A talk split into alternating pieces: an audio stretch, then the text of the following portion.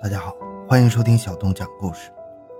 早春三月，素有春城之誉的昆明，已经春意盎然了。圆通山的樱花火一样的怒放着。在这个播种的季节，人们三五成群来昆明旅游者、外出务工人员、返校的学生，大家不约而同地聚集在了昆明火车站。然而，就在这充满了喜悦和希望的季节，人们与恐怖分子不期而遇。二十九条鲜活的生命再也没有了春的绿意，一百四十三人的身体受到了重伤。刚刚充满激情的春天突然伤感起来，刚刚活力勃勃的春城猛然伤痛起来。欢迎收听由小东播讲的《昆明三幺火车站爆恐》。回到现场，寻找真相。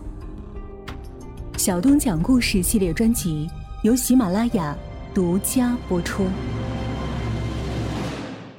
二零一四年三月一日，昆明市公安局官渡分局 PTU 反恐处突击动警务作战单元的特警组长周警，驾驶着 PTU 机动警务车，带领全副武装的战友们。悄然巡逻在春城昆明的大街小巷里。晚上二十一点二十分，突然他的对讲机里传来了昆明市公安局幺幺零指挥中心的指令：昆明火车站广场发生斗殴事件，立即赶往处置。这简明的指令说明事态比较严重。只用了四分钟时间，他们便赶到了永平路上，再往前面到北京路左转两百多米，就是昆明火车站站前广场。这时，他的对讲机再次响起，传来了第二道沉重的指令：到达现场后，如果罪犯继续行凶，可以使用武器，可以开枪，果断处置。这道临阵时命令般的指令，像急促的电流一样，毅然冲击着他的大脑。一般情况下，幺幺零指挥中心在接到群众的报警后，有时报警群众因事因不明、现场混乱或者心理恐慌等因素。往往对事件性质、人数，甚至事发地点都说的不是很清楚。有的把夫妻吵架说成是有人打架，有的把酒鬼闹事说成是打人行凶，也有人把精神病人拿刀说成是持刀杀人。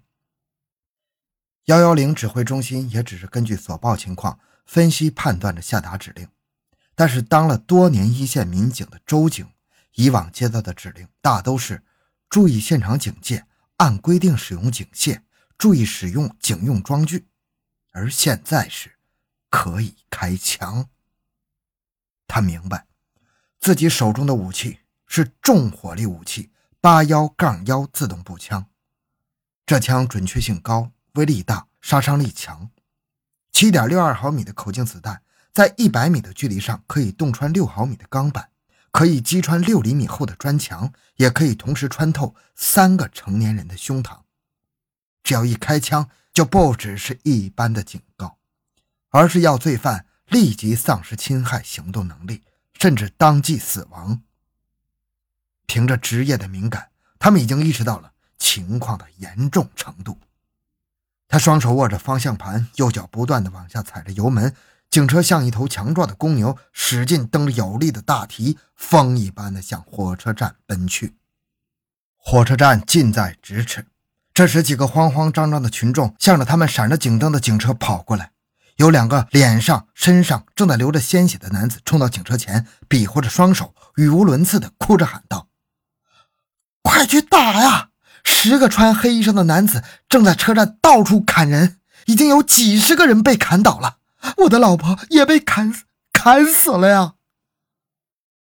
什么情况？十多个穿黑衣服的男子正在砍人。从来未遇见过此等情况的周警，一时间也没反应过来。但关键时刻来不得半点犹豫，他将胸前的钢枪握在手中，端着枪迅速向车站广场冲去。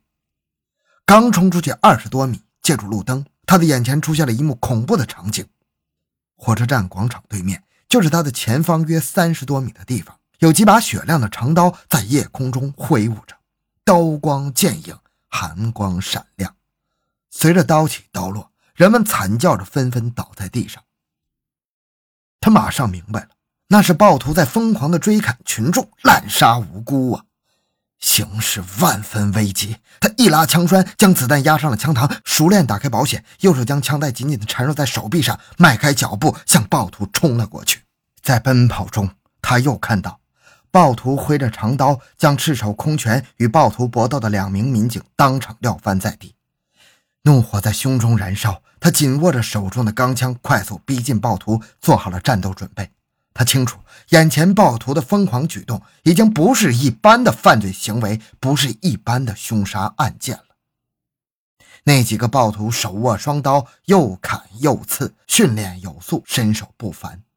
长刀空中一闪，人就像棉花一样轻飘飘地落在地上；短刀一刺，人如口袋一般栽倒下去。那种举动之干脆有力，行为之果断利索，不要说老百姓无力抵抗，就是他这个特警，赤手空拳时也可能难以招架。暴徒极端残忍，砍杀凶狠，刀法准确，动作快速麻利。他知道，对这样的暴徒，如果按照一般的作战方案，使用单发射击，如果一枪不能击倒暴徒，暴徒就会冲上来砍伤自己，然后夺取枪支，后果不堪设想。他快速的思考着，判断着，右手拇指果断的将枪机保险拨到了连发射击装置状态，然后双手紧握钢枪，身体前倾，向前边正在左砍右杀群众的暴徒冲过去。特警来了！在这紧急关头，惊慌失措、四处奔跑的人们看到周警端着长枪冲了过来，感到有了救星。此刻。暴徒似乎也预感到了他们的末日已经来临，更加疯狂地挥舞着手中的长刀，像狼嚎一般的吼叫着，继续不停地追着群众和先前赶来的民警狂乱砍杀。砰！他将手中的钢枪扬向天空，扣动扳机，向暴徒鸣枪示警。清脆刺耳的枪声如风雷一般划破长空。他随即冲着暴徒大喝一声。我是警察，把刀放下！杀红了眼的五名暴徒听到枪声，惊顿了一下，齐刷刷的回过头来，看到他端着枪，正瞄准着向他们冲过来。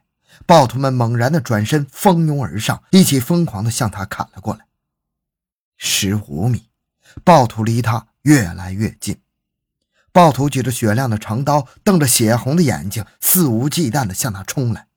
暴徒竟敢向他挑战！砰！他又扬枪向天空鸣了第二枪，然后迅速压下枪口，瞄准暴徒，保持射击姿势，再次怒喝一声：“放下凶器，否则开枪了！”他清楚的看到，冲到最前面的一个尖叫着的女暴徒，披着黑纱，戴着黑口罩，穿着黑色的长衣服。右手举着一把六十多公分长的砍刀，左手握着一把二十多公分长的匕首，眼睛里射出了母狼一样的绿色凶光，闪电般的向他冲过来。他感到奇怪，这些暴徒不是人吗？不怕子弹吗？不怕死吗？他想，也许暴徒中了魔吧。当然，不管他是人还是鬼，在正义面前装神弄鬼根本没有用。来了，女暴徒举着那寒光闪闪的砍刀，瞪着那血红的眼睛，马上就要飞到他面前了。那凶神恶煞的样子，似乎不仅要将他撕得粉碎，要把他剁成肉酱。七米，眼看女暴徒就要冲到他跟前，高高的向他举起了手中还在滴血的长刀。此时，他张开双脚。像两根粗大的铁柱子一样稳稳地钉在地上，全神贯注地注视着饿狼般向他扑来的女暴徒眼中的凶光和手中那把闪着寒光的长刀。在女暴徒举刀向他头上砍来的一瞬间，他瞄准女暴徒的胸膛，冷静地、轻轻地、快速地扣动了扳机。哒哒，一个两连发短射，两颗子弹像愤怒的勇士。喷射着火焰，怒吼着，轻松地射穿了女暴徒的胸膛。只见那女暴徒身子一震，脖子一挺，就像被瞬间点了穴位一样，两只眼睛骨突的像两颗玻璃珠子一样，立即定格在那里。这样僵直了两秒钟后，在子弹强大的冲击下，身体直挺挺地向后倒了下去。